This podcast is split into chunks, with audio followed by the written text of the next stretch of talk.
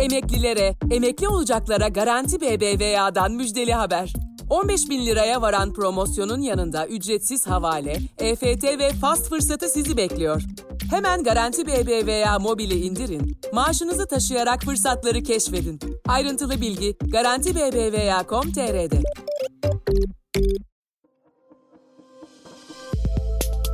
Bizi Kısa Dalga Net ve podcast platformlarından dinleyebilirsiniz. Merhaba sevgili Kısa Dalga dinleyenleri. Yeni yılın ikinci haftasındayız. İlham verisinde iki kadın konuğum var bu sefer.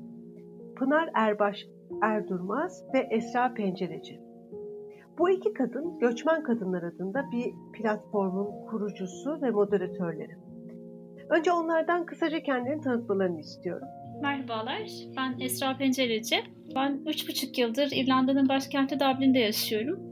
Ee, öncesinde Türkiye'de, İstanbul'da uzun yıllar e, araştırma, medya ve pazarlama alanlarında çalışmıştım.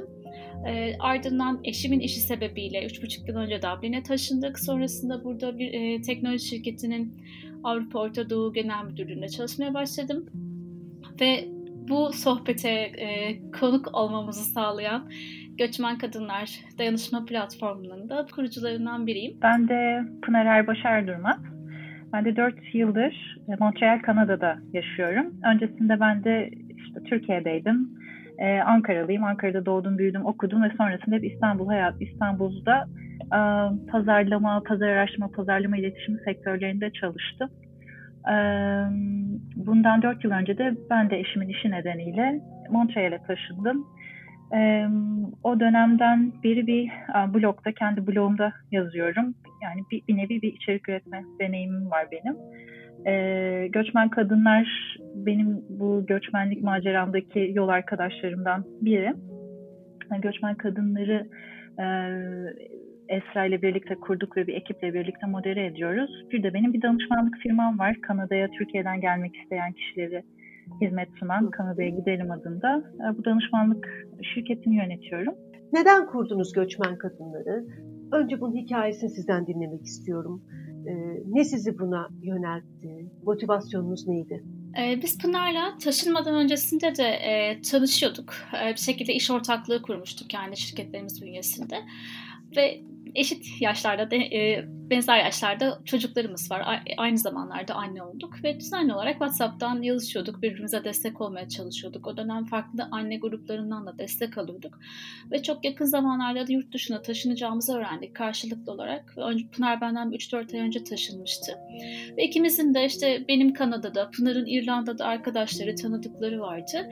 Ve neden e, tanıdıklarımızla bir araya gelmiyoruz? Herkes birbirine deneyimini aktarır.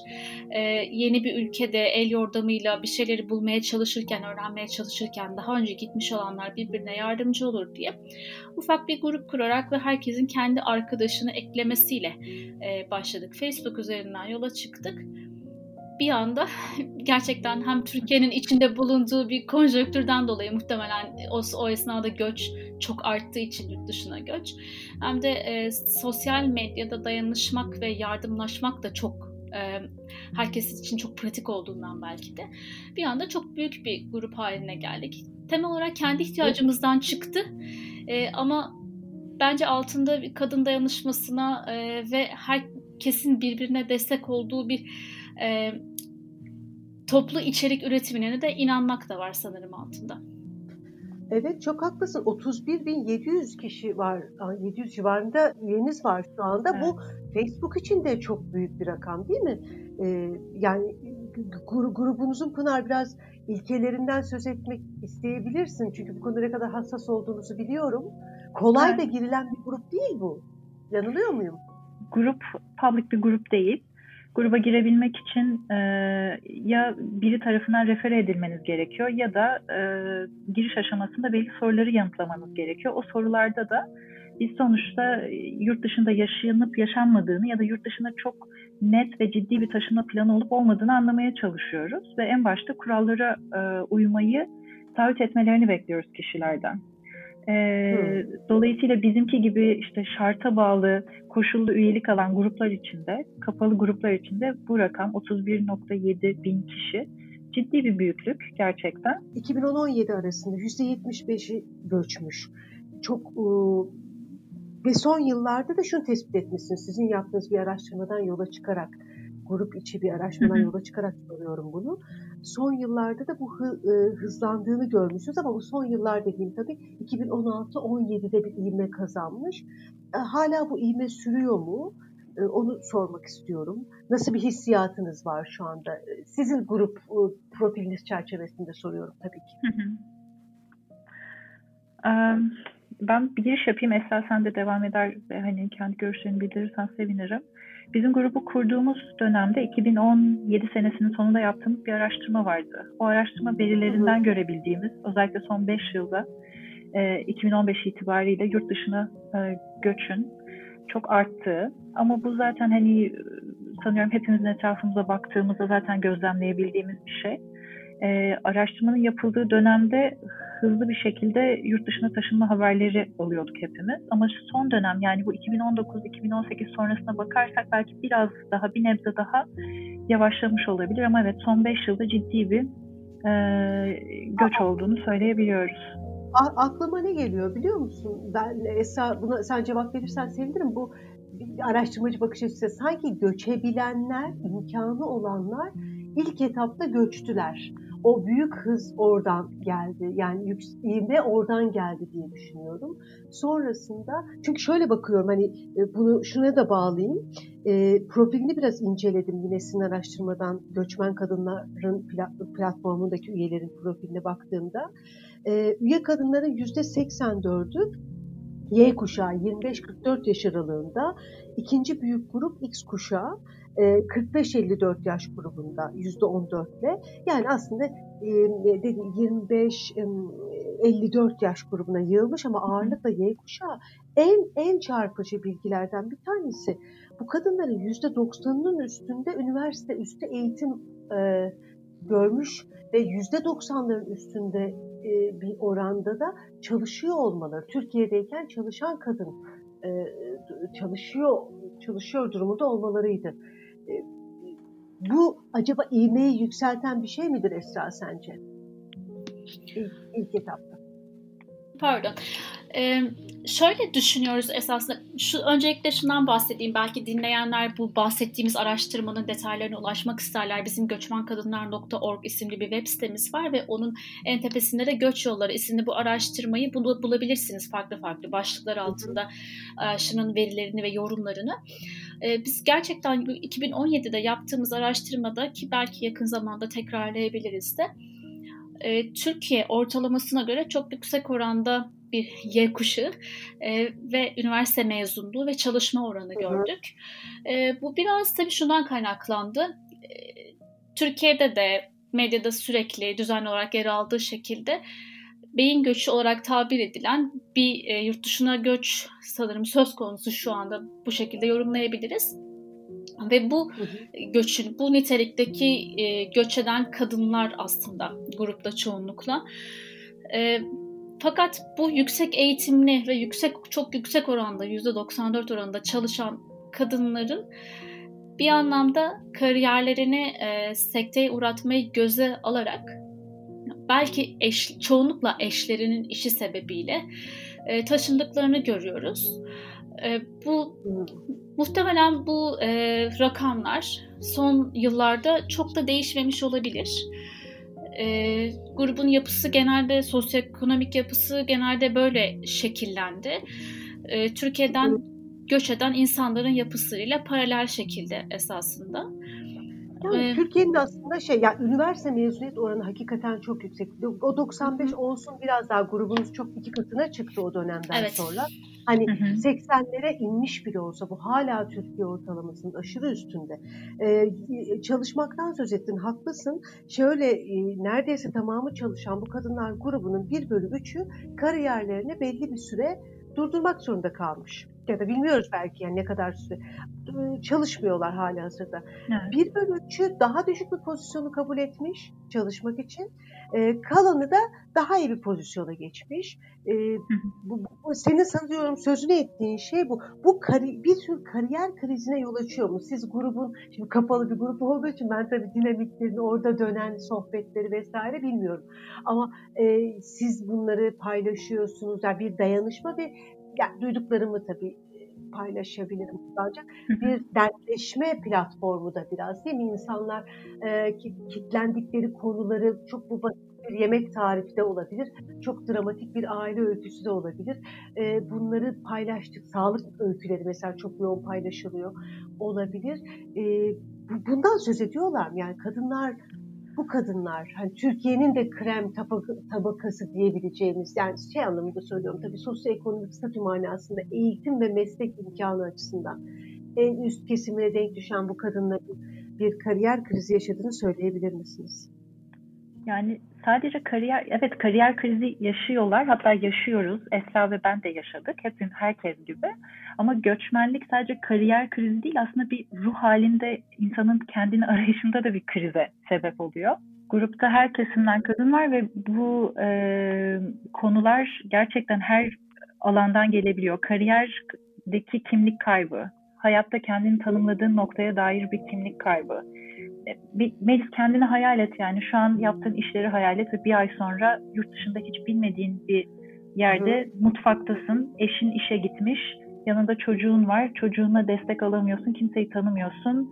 Bir sürü şeyin altından kalkman gerekiyor. O günü kurtarman, o günün devam etmesini sağlaman gerekiyor. Dolayısıyla da gün içinde temas ettiğin her alanda bir krize sebep olabiliyor tabii ki. Kariyer de bunlardan biri. Ee, kariyer konusu da... Hı en üstteki sorunlardan birisi mi yoksa kadınlar bunu kabul ederek mi bu yolculuğa çıkıyorlar?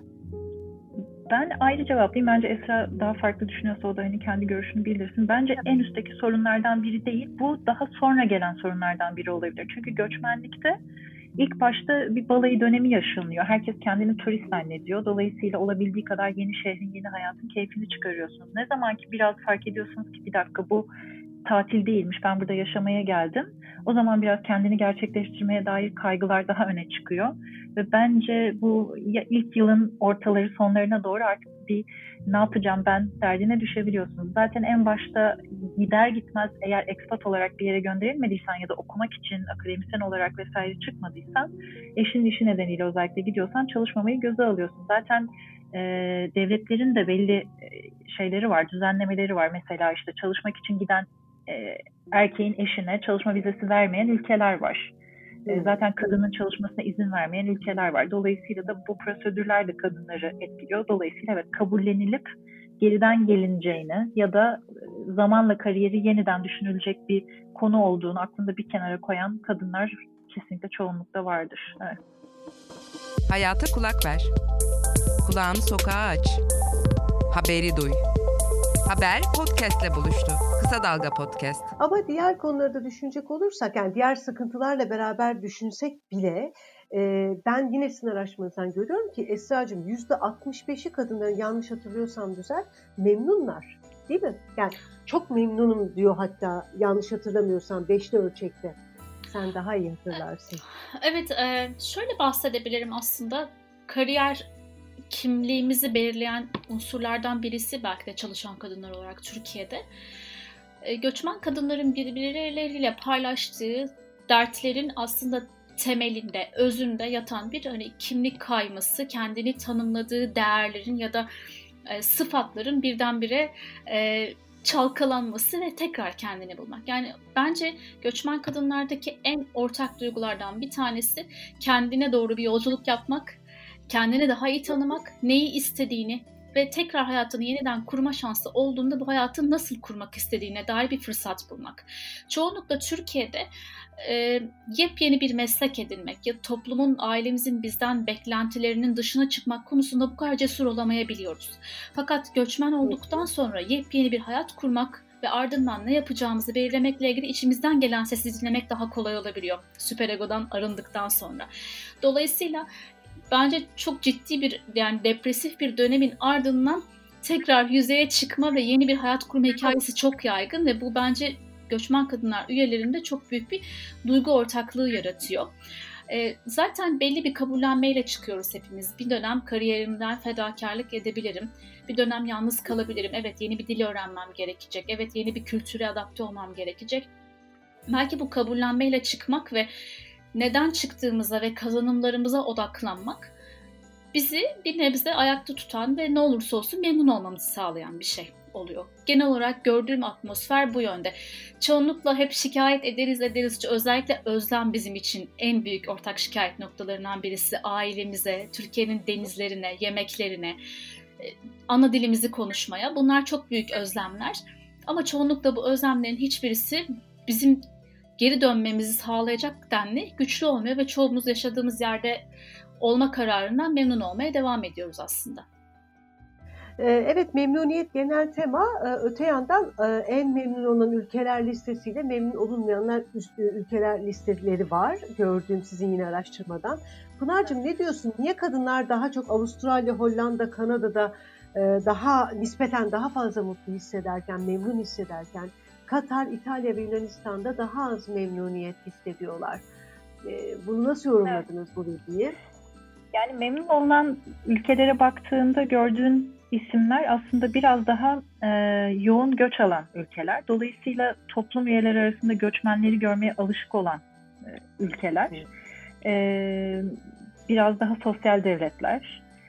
Buraya göç eden kişiler e, haliyle daha destekli bir hayata, daha az işte ırkçılığa maruz kaldıkları bir hayata adım atıyorlar. Yani diğer tarafta e, tam uç, diğer uçta yer alan, tavsiye edilmeyen ya da memnun olunmayan ülkelere baktığında ise biraz daha e, işte göçmenlerin çoğunlukla ya da nasıl diyeyim sıklıkla rastlanmadığı, e, çok göç almayan, e, biraz daha milliyetçi, e, imkanların yeni taşınılan yerde Türkiye'ye kıyasla daha iyi olmadığı ya da belli problemlerin hala varlık gösterdiği ülkeler olduğunu görüyoruz. Ama bir Kanada, bir Avustralya, bu tarz ülkeler zaten işte sosyal devletler, herkes belli hizmetleri e, vatandaşına ya da göçmenine sunuyor. Çok fazla göçmen var, dolayısıyla toplumda göçmen olduğunuzu hissetmiyorsunuz. Ve yaşam biçimleri, e, iş yapış biçimleri Türkiye'dekinden farklı. Dolayısıyla daha sanırım huzurlu bir ortam sağlıyor ve insanlar kendilerini çok güvende hissediyorlar. Sistemin oturmuşluğu, yerleşikliği ve insanlara taahhüt ettiklerinden dolayı. Şimdi e, sizin grupta bir sağlık meselesi görüyorum. Yani her e, podcastimizde artık pandemiyle ilgili iki satır etmezsek de olmuyor. E, pandemi öncesinde yaptığınız bu araştırmada bile yurt dışında sağlık sisteminden memnuniyetsizliği ya da en az memnun olunan konulardan birisi bu sağlık sistemi meselesi. Pandemi döneminde bu tedirginlik daha da arttı mı? Bu konuda yorumlarınız nedir? Sonra da bir bir öyküyü paylaşmak istiyorum ama önce bu fikrinizi alayım sonra öykü üzerine konuşuruz. E, bu araş yaptığımız araştırmada insanlara şunu sormuştuk. Yaşadıkları ülkelerde ki bir takım kriterlerden ne kadar memnun oldukları ve aynı kriterlerle ilgili Türkiye ile ilgili, Türkiye'deki bu kriterlerle ilgili ne düşündüklerini sormuştuk. Ve Türkiye'yi diğer ülkelerle karşılaştırdığımızda maalesef nadir olarak e, diğer ülkelerden daha ön planda olan şey sağlık sistemiydi. Yani maaleseften kastım bizim için maalesef ama bir yandan da Türkiye'nin diğer ülkelere göre daha olumlu bulunan, daha memnun olunan maalesef çok az şey var. Hava durumuydu bir tanesi, bir tanesi de sağlık sistemi. E, çünkü Türkiye'de gerçekten özellikle özel hastanelere, özel doktorlara erişim e, buna fırsatı olabilen insanlar tarafından çok kolay ilaca, doktora, ameliyata, her tür check-up'a erişim gerçekten çok daha kolay e, diğer birçok ülkeye göre. De, özür diliyorum Eser'cim, sizin hedef kitleniz de buna çok uygun bir hedef evet. kitleydi. Çalışan, üst, evet. O sebeple o grupta sorduğunuz zaman tabii ki sağlık sistemi, özel sektörden fayda, özel sağlık sisteminden faydalanabilen kadınlara sormuş oldunuz bu soruyu. Aynen öyle. Yani yüksek evet. gelirli, yüksek eğitimli olduklarını düşünürsek ve bu arada çok büyük bir kısmı İstanbul'dan geliyordu.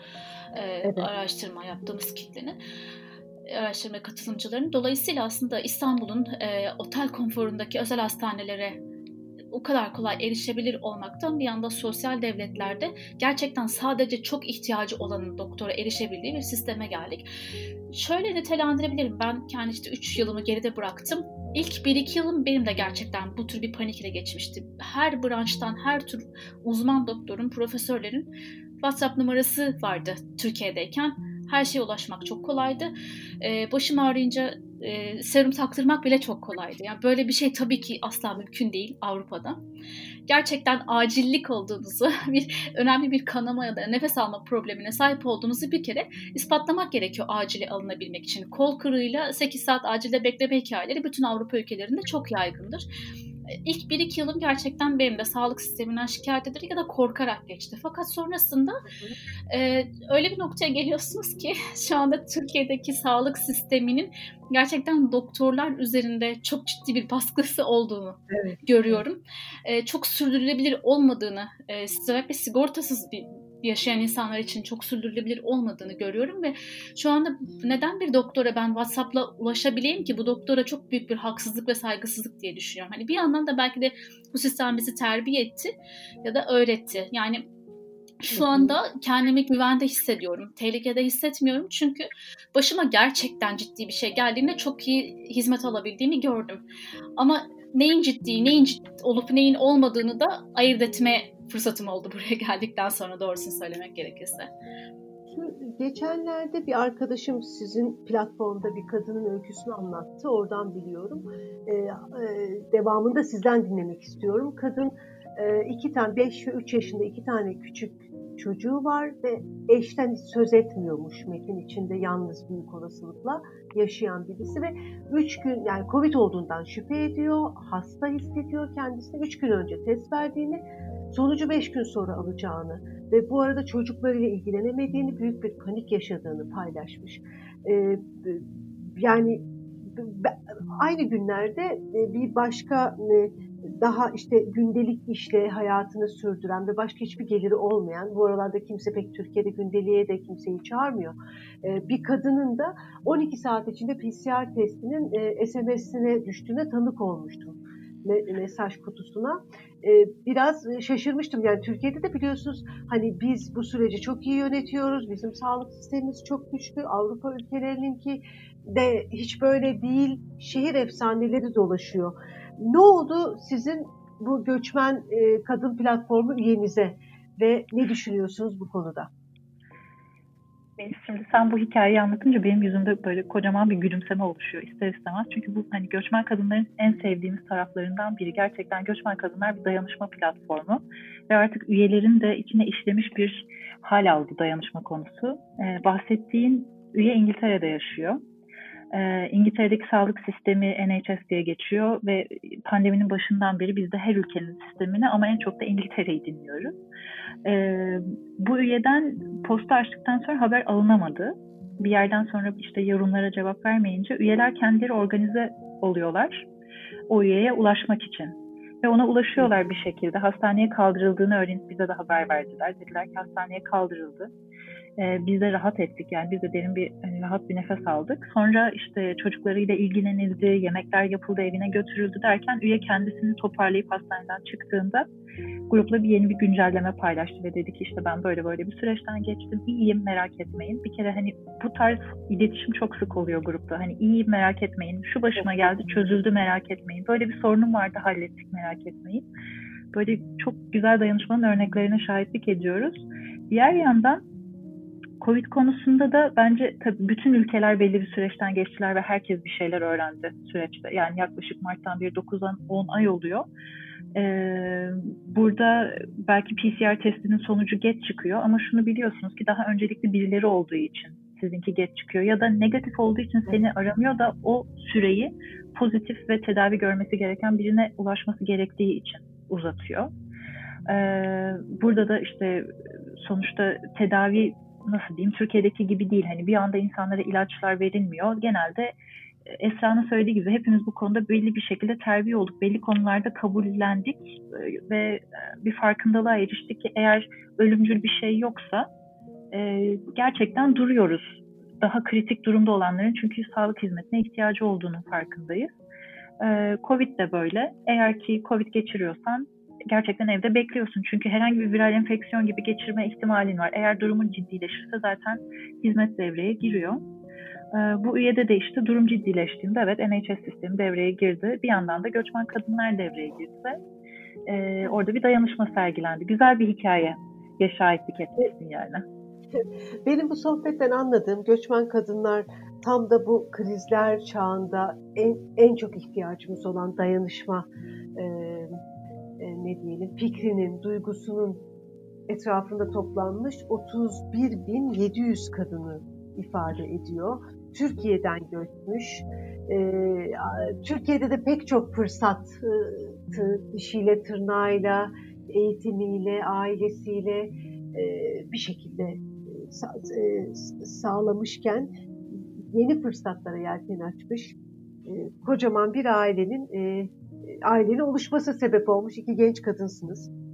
E, bu toplantıya, bu, bu, bu podcast'e katıldığınız için size çok ama çok teşekkür ediyorum. Hani grupla ilgili söylemek istediğiniz son bir şeyler varsa almayı çok isterim. E, eklemek istediğim şöyle son bir örnek daha var. E, geçtiğimiz hafta yaşadığımız. Biz genelde e, önemli ve gizli tutulması gereken sorunları olan üyelerimizin soru ve sorunlarını isimsiz paylaşabiliyoruz grupta.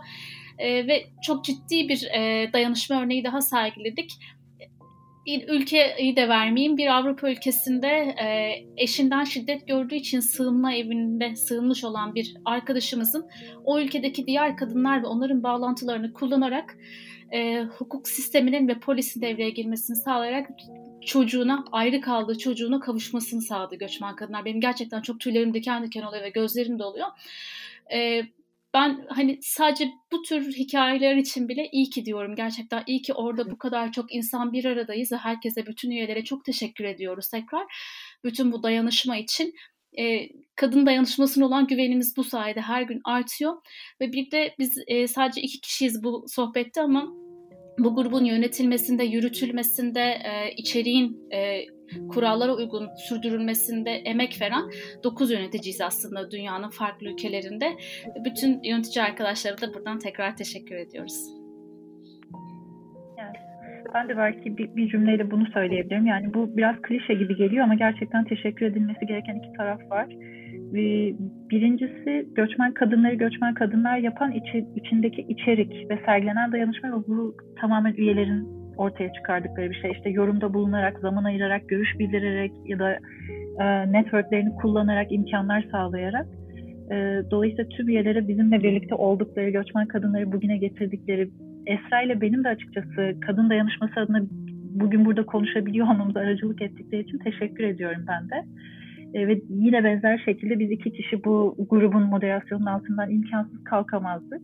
Herkes kendi hayatından, çocuklarından, işinden, e, bu yorgun aslında bir sürü sorumluluk yüklendiği desteksiz göçmen hayatlarından arttırıp e, göçmen kadınların moderasyonuna zaman ayırıyor. O yüzden tüm moderasyon ekibine de teşekkür ediyoruz ki birlikte bugünlere gelip buralarda konuşabiliyoruz diye. Kaç ülkede göçmen kadınlar var? 90'dan fazla ülkedeyiz şu anda. 90'dan fazla. Tüm dünyadayız yani. Tüm kıtalardayız. Evet. Ee, çok her ikinize de çok teşekkür ediyorum. Ee, bütün göçmen kadınlara sevgilerimizi iletiyorum. Kısa Dalga ekibi olarak. Ee, arka, sevgili Kısa Dalgacılar bir ilham verisinin sonuna daha geldik. Bol dayanışmalı, e, destek dolu günler dileriz. Hoşçakalın. Haber podcastle buluştu. Kısa Dalga yayında. Bizi Kısa Dalga Net ve podcast platformlarından dinleyebilirsiniz.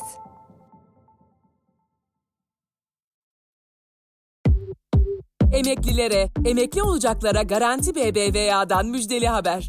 15 bin liraya varan promosyonun yanında ücretsiz havale, EFT ve fast fırsatı sizi bekliyor.